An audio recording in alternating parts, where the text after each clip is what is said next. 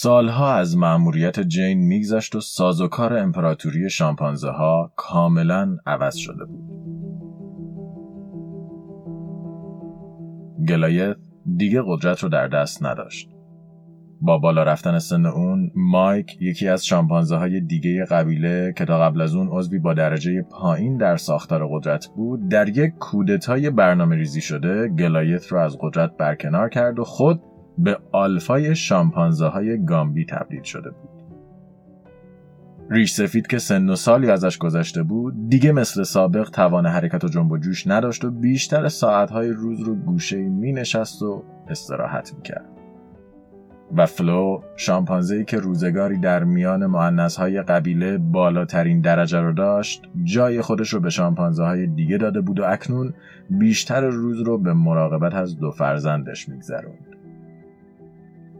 ولی هیچ کدوم از این اتفاقات به جدیت خطری که اکنون شامپانزه های گامبی رو تهدید می کرد نبود. جین میبایست تصمیم می‌گرفت تا یا منطقه را ترک کرد و به خونوادهش شوهر و فرزندش که کیلومتر با اون فاصله داشتند و انتظارش رو میکشیدن بپیونده یا برنامه بازگشت خودش رو کنسل و به کمک شامپانزه ها بشتابه بدون کمک اون احتمال بقای ساکنین گامبی کسانی که گدال سالهای عمرش رو با اونها سپری کرده بود به صفر می‌رسید. چرا که یک همهگیری مرگبار میان شامپانزه شیوع پیدا کرده بود و داشت دونه دونه جون اونها رو می‌گرفت. سلام.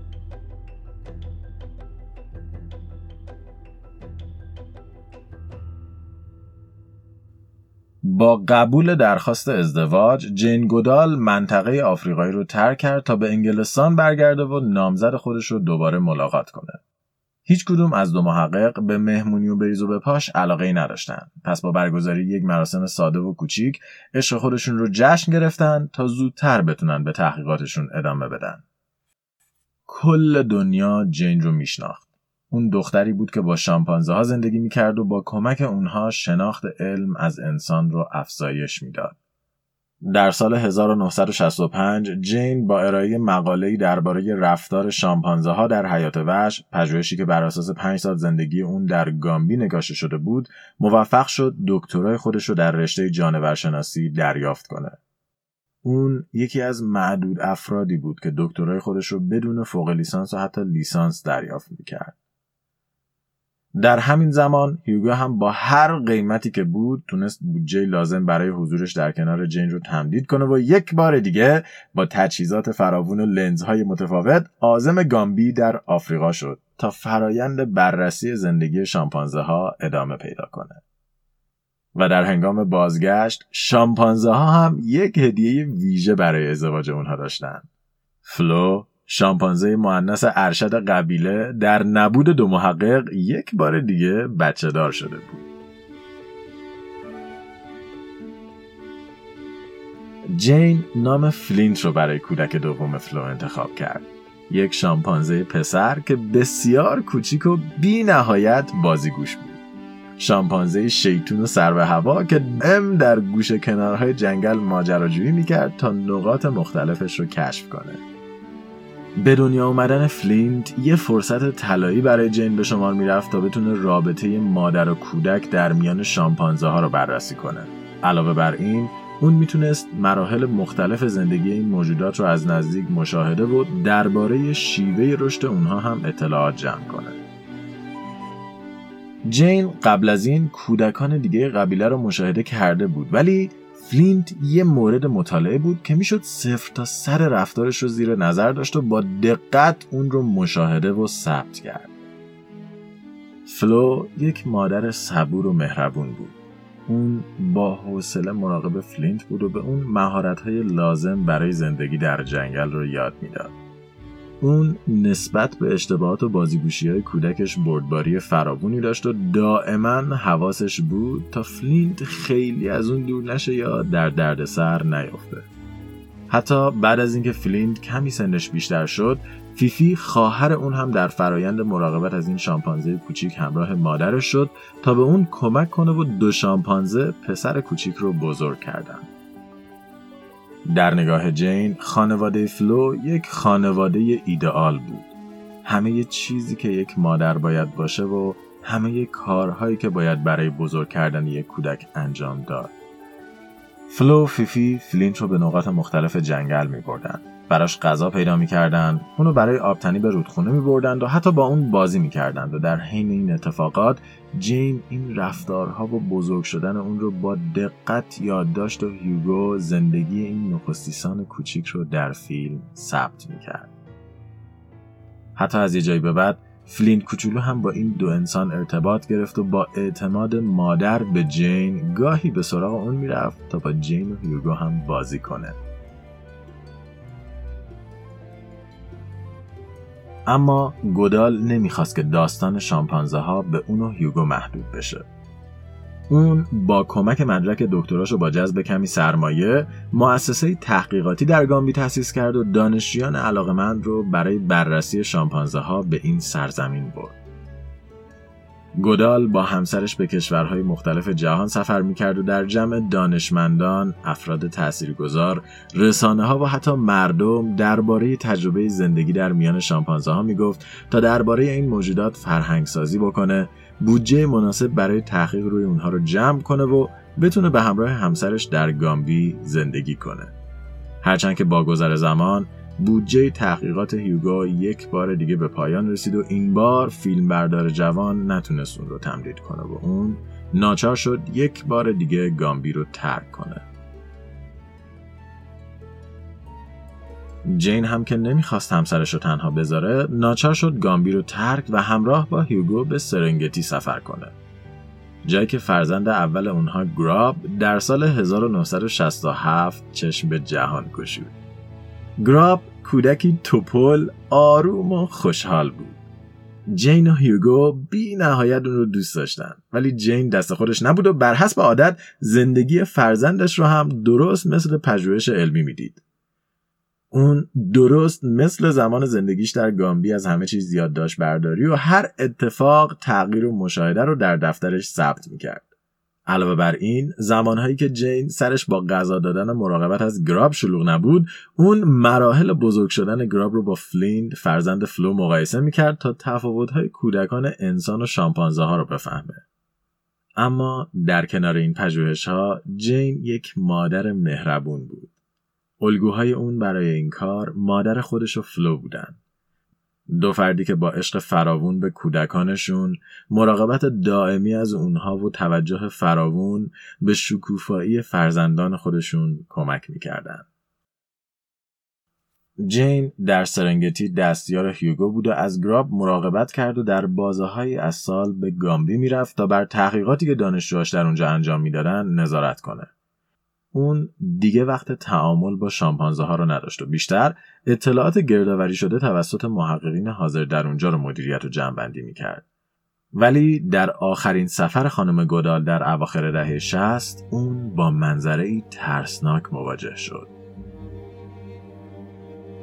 از زمان ترک گامبی و قبیله شامپانزه ها بیماری فلج اطفال در میان این حیوانات شایع شده بود و داشت دونه دونه جون این موجودات رو می‌گرفت.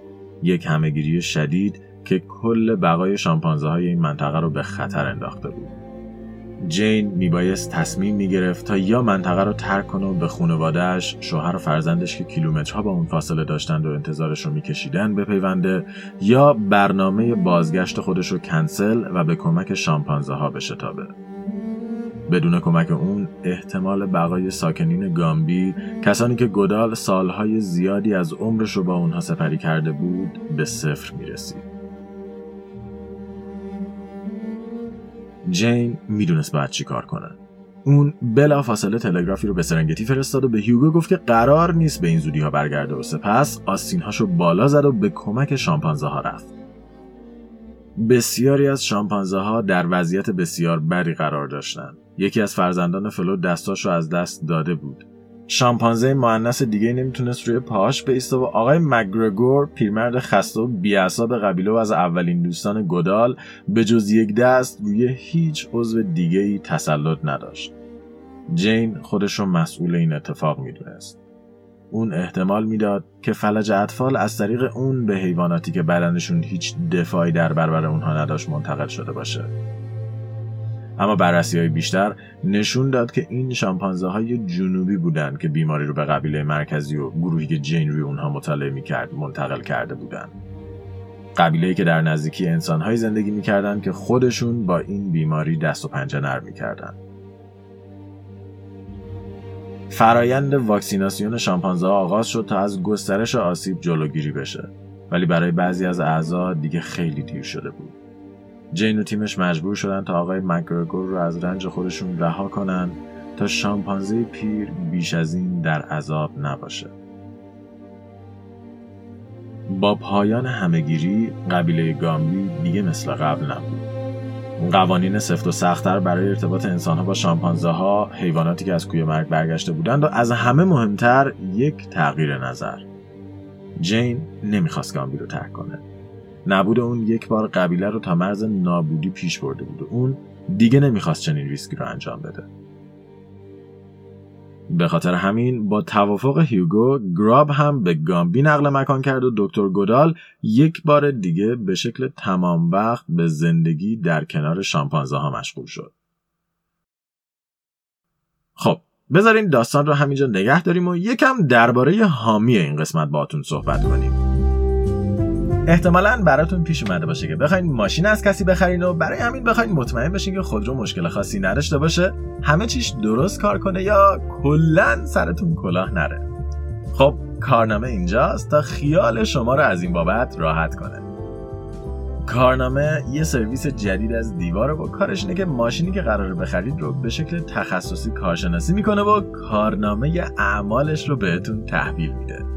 چجوری؟ تنها با یک درخواست آنلاین پس از درخواست شما در کمتر از سی دقیقه یک کارشناس خبره در محلی که مشخص کردید حاضر میشه و خودروی مورد نظر رو از لحاظ فنی، رنگ، بدنه و مدارک به شکل کامل و دقیق بررسی می‌کنه تا از جیک و پوک ماشین باخبر بشین و بتونین با داشتن اطلاعات کامل خرید کنید.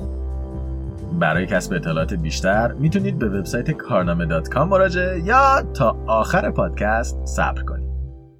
بسا دیگه. برگردیم سر داستان. جین گودال دوباره به گامبی برگشته و زندگیش روتین جدیدی داشت. اون صبحها رو با بررسی داده های جدید مدیریت تیم و بخشای مرکز تحقیقاتی آغاز می‌کرد و سپس چندین ساعت در ظهر رو به همراه دانشجوهاش به مشاهده شامپانزه ها اختصاص می‌داد و در نهایت عصرها و شبها اون به شکل کامل خودش رو مشغول فرزندش می‌کرد. یکی از های خانم گودال گوشتخوار بودن شامپانزه ها و هم در بین اونها بود. اون دیده بود که گروهی از شامپانزه ها فرزندان دیگر شامپانزه ها رو می‌کشن و می‌خورن. به خاطر همین به سفارش اون یک اتاق امن و نردکشی شده برای گراب ساخته شد تا اون روزهاش رو در اونجا بگذرونه. گراب از شامپانزه ها متنفر بود و حاضر نبود دقیقه رو کنار اونها سپری کنه. پس گودال ساعتهای عصر رو در اتاق قفس مانند فرزندش در کنارش میشست و با اون بازی می‌کرد یا درسهای مدرسه مدرسه که گراب به اون دسترسی نداشت رو با اون کار می‌کرد. گراب به جز مادرش و چندین دانشجوی جوانی که در هر بازه زمانی در کمپ گامبی حضور داشتند کس دیگه رو نداشت ولی جین اعتقاد داشت که با توجه فراوان اون به فرزندش این کمبود ارتباط انسانی جبران میشه. هرچند که به نظر می رسید که اون اشتباه می کرد. فلو اکنون به یک بانوی سال خورده تبدیل شده بود. شامپانزه با چین و چروک های فراوون که دیگه تحرک زیادی نداشت و بیشتر اوقات برای خودش زیر سایه درختان میشست و چرت می‌زد و از نوه‌ش فرزند دختر بزرگش فیفی مراقبت می‌کرد. ولی فلینت فرزند کوچیک اون که اکنون به یک شامپانزه جوان تبدیل شده بود هنوز از کنار مادرش دور نمی‌شد. معمولا در چنین زمانی شامپانزه از خانواده خود دور میشن و به گروه های مردونه قبیله میپیوندند و خودشون بچه دار میشن. ولی فلینت هنوز جرأت دور شدن از مادرش رو نداشت.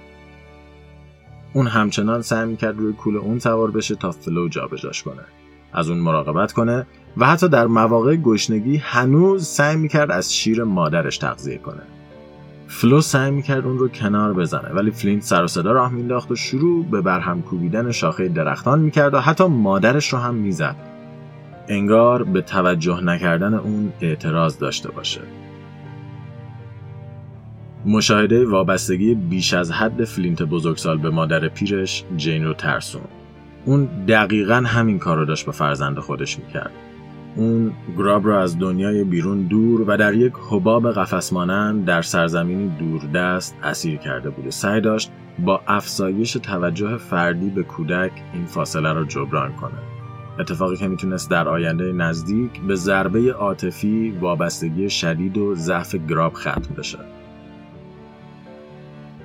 جین با اینکه دلش نمی‌خواست از فرزندش دور باشه واقعیت رو پذیرفت و بعد از انجام هماهنگی های اداری گراب رو به انگلستان فرستاد تا در کنار مادر بزرگش زندگی کنه و مثل یک کودک عادی به مدرسه بره و با انسانهای دیگه در ارتباط باشه. جین بهارها به دیدار فرزندش می‌رفت و گراب تابستانهاشو در آفریقا پیش پدرش در سرنگتی یا مادرش در گامبی میگذرون با گذر زمان زندگی جین و هیوگو هم روز به روز از یکدیگر دورتر می‌شد. یکی با حیات وحش آفریقایی درگیر بود و دیگری با قبیله از شامپانزا و هیچ کدوم حاضر نبودن از علاقه خودشون بگذرن و این موضوع داشت باعث اذیت شدن هر دو نفر می‌شد. علاقه مشترکی که پای عشق هیوگو و جین بود اکنون داشت رابطه اونها رو نابود می‌کرد تا اینکه در سال 1974 زن و شوهر با توافقی مشترک تصمیم گرفتن از همدیگر جدا بشند و زندگی خودشون رو دور از هم و بدون حضور همدیگه ادامه بدن.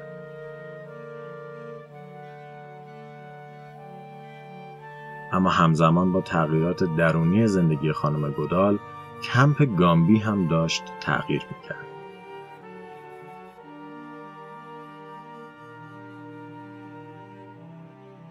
سالها از مأموریت جین میگذشت و سازوکار امپراتوری شامپانزه ها کاملا عوض شده بود. گلایت دیگه قدرت رو در دست نداشت. با بالا رفتن سن اون مایک یکی از شامپانزه های دیگه قبیله که تا قبل از اون عضوی با درجه پایین در ساختار قدرت بود در یک کودتای برنامه ریزی شده گلایت رو از قدرت برکنار کرده و خود به آلفای شامپانزه های گامبی تبدیل شده بود. در جواب به این کودتا گلایت به همراه پنج شامپانزه مرد و چندین شامپانزه مونث از قبیله جدا شدند ادعای استقلال کردند و یک گروه و مرکز قدرت جدید رو برای خودشون در منطقه تشکیل دادند و گروه کاهاما نام گرفتند. ولی این جنبش جدایی خواهی با خشم شامپانزه آلفای گروه قبلی همراه شد و خیلی زود جنگی داخلی میان دو گروه گروهی که روزگاری همیار و همراه همدیگه در گامبی بودند شکل گرفت. جین گودال تا قبل از اون در یادداشت‌ها و نوشته‌هاش شامپانزه ها رو موجوداتی صلح طلب خطاب می‌کرد. موجوداتی که برخلاف انسانها متحد بودند و به یکدیگر آسیب نمیرسوندند. ولی با شروع جنگ داخلی گامبی همه اینها قرار بود تغییر کنند. شامپانزه های مذکر گروه اصلی مجموعی از حملات علیه گروه جدا شده را آغاز کردند تا با خیانت اعضای جدا شده به شدیدترین شکل ممکن برخورد و اونها رو درس عبرتی برای شامپانزه های دیگه کنند. اونها به شکل انفرادی شامپانزه های مذکر گروه دوم را هدف قرار می‌دادند و چند نفره به سر اون ریخته و با کتک زدن اون رو میکشتند و بعد از مرگ شامپانزه خیانتکار دورش جشن می‌گرفتند. حتی در موردی خونی که از جمجمه شامپانزه کشته شده سرازیر می‌شد رو به شکلی نمادین به صورت خودشون می‌زدن. حتی گلایت شامپانزه که روزگاری رهبری گروه اصلی رو بر عهده داشت و شامپانزه دیگه هنوز از اون حساب می بردن هم از این انتقام گیری جون سالم به در نبرد و زمانی که اون برای پیدا کردن غذا از گروه دور شده بود توسط شامپانزه ها مورد هدف قرار گرفت و به قتل رسید. شامپانزه های مؤنث گروه خیانتکار هم مورد ضرب و شتم قرار گرفتند و توسط گروه اصلی دزدیده شدند. اسنیف جوان تنها عضو از اتحاد جدید شامپانزه بود که بعد از مشاهده حملات فرار کرد و خود را از دست شامپانزه های انتقامجو مخفی کرد. و به این شکل اتحاد میان شامپانزه ها یک بار برای همیشه از بین رفت. گروه باقی مونده بعد از این جنگ داخلی با قبیله دیگه از شامپانزه ها درگیر شدند و حتی بیشتر از قبل از یکدیگر پاشیدند. به شکلی که هیچ باقی مونده ای به جز فلو از گروه اصلی که جین در ابتدای ورودش به گامبی با اونها روبرو شده بود باقی نموند. فلو هم در سال 1972 هنگام عبور از یک رودخونه با جریان شدید به زمین افتاد و همونجا جونش رو از دست داد. بعد از دیدن بدن مادرش فلینت چند ساعتی رو کنار اون ایستاد. به این امید که شاید مادر در حال استراحتش از جاش بلند بشه. اون هر چند وقت با دستش مادرش رو تکون می‌داد ولی مادر حرکت نمی‌کرد. اون سعی می‌کرد مادرش رو نوازش کنه. درست همونطور که اون رو در کودکیش نوازش می‌کرد. ولی بعد از مدتی فلینت که متوجه واقعیت شده بود اونجا رو ترک کرد و به درخت خودش رفت. بعد از اون روز فلینت دیگه کاری نمی‌کرد و ساعتها روی درخت میخوابید. انگار دچار افسردگی شده باشه. اون با شامپانزه های دیگه کاری نداشت به گروه ها نمیپیوست و حتی بعد از مدتی دیگه لب به غذا نمی‌زد و تنها سه هفته بعد از مرگ مادرش فلینت هم جون خودش رو از دست داد.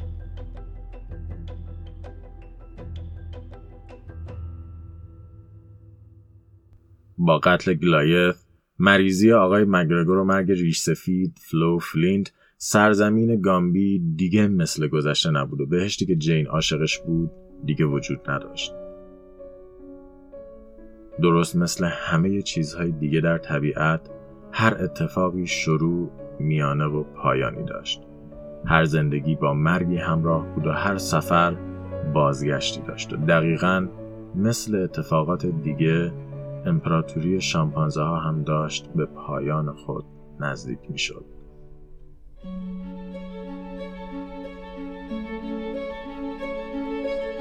هیوگو بعد از جدایی از جین ارتباطش رو همچنان با اون حفظ کرد. اون در سرنگتی به تصویربرداری از حیات وحش ادامه داد و در مدت کوتاهی به یکی از بزرگترین تصویربرداران مستند در جهان تبدیل شد. هرچند که به خاطر مشکلات ریوی در سال 2002 در سن 65 سالگی جون خودش را از دست داد. گراب بعد از پایان تحصیلات خودش به تانزانیا برگشت و در اونجا به کشتی سازی مشغول شد. و با وجود گذشت چندین سال شامپانزه های گامبی بالاخره اسنیف شامپانزه فراری از گروه خیانتکاران رو پیدا کردند و اون رو هم به قتل رسوندن. دکتر جین گودال هم بعد از اتفاقات گامبی شروع به سفر به نقاط مختلف جهان کرد تا درباره نگهداری از زیستبوم و خطر انقراض شامپانزه ها اطلاع رسانی و از طریق بنیاد غیرانتفاعی خودش شروع به فرهنگسازی درباره طبیعت کنه. اون هنوز و در سن 86 سالگی با قدرت به فعالیت در این عرصه ادامه میده. StringCast توسط من رضا حریریان و شاهین جوادی نژاد تهیه و ساخته شده. برای کسب اطلاعات بیشتر درباره این پادکست و همچنین گوش دادن به بیش از 80 داستان علمی از فضا، زمین و انسان می‌تونید به وبسایت ما مراجعه یا ما رو در تلگرام، iTunes یا Castbox دنبال کنید. همچنین برای دیدن محتوای تکمیلی این قسمت و عکس‌های میمون‌های امپراتوری، فیلم‌هایی از بچگی‌های فلینت و نبرد شامپانزه ها ما رو در اینستاگرام استرینگ دنبال کنید. این قسمت از پادکست به شما تقدیم می شود توسط کارنامه. کارنامه سرویس جدیدی از دیواره که کارش اینه که دستیار شما در فرایند خرید یا حتی فروش ماشین باشه. دستیاری که به شما کمک می‌کنه از شرایط فنی، رنگ، بدنه و حتی مدارک خود رو مطمئن بشید و یک گزارش 435 موردی از سر تا پای ماشین بگیرید. کار کارنامه اینجوریه که شما درخواست بررسی رو تلفنی آنلاین ثبت می‌کنید و در کمتر از سی دقیقه یک کارشناس میاد محلی که مشخص کردید و خودرو مورد نظر رو بررسی می‌کنه. کارشناسان کارنامه هم همه افراد حرفه‌ای و مسلطی هستند که از دانش روز آگاهند و به شکل تخصصی برای این کار آموزش دیدن. و خب کارنامه انقدر به گزارشی که میده مطمئنه که گزارش بدنه خودروی شما رو تا سقف 20 میلیون تومن زمانت می‌کنه. کی دیگه حاضره از این کارا بکنه؟ خلاصه که سری بعدی که خواستید ماشین بخرید یا بفروشید حتما حتما به وبسایت کارنامه dot com سر بزنید و از خدماتشون استفاده کنید. همچنین با استفاده از کد تخفیف StringCast می‌تونید تا پایان امسال از یک تخفیف 20 درصدی هم برخوردار بشید. راستی راستی اگه کلا هم به دنیای خودرو علاقه دارید یه سر به اینستاگرام این مجموعه بزنید. کلی داستان و پست هیجان انگیز توش منتظرتونه. کارنامه دستیار مطمئن شما در خرید و فروش خودرو مرسی که در این دو قسمت همراه ما بودید.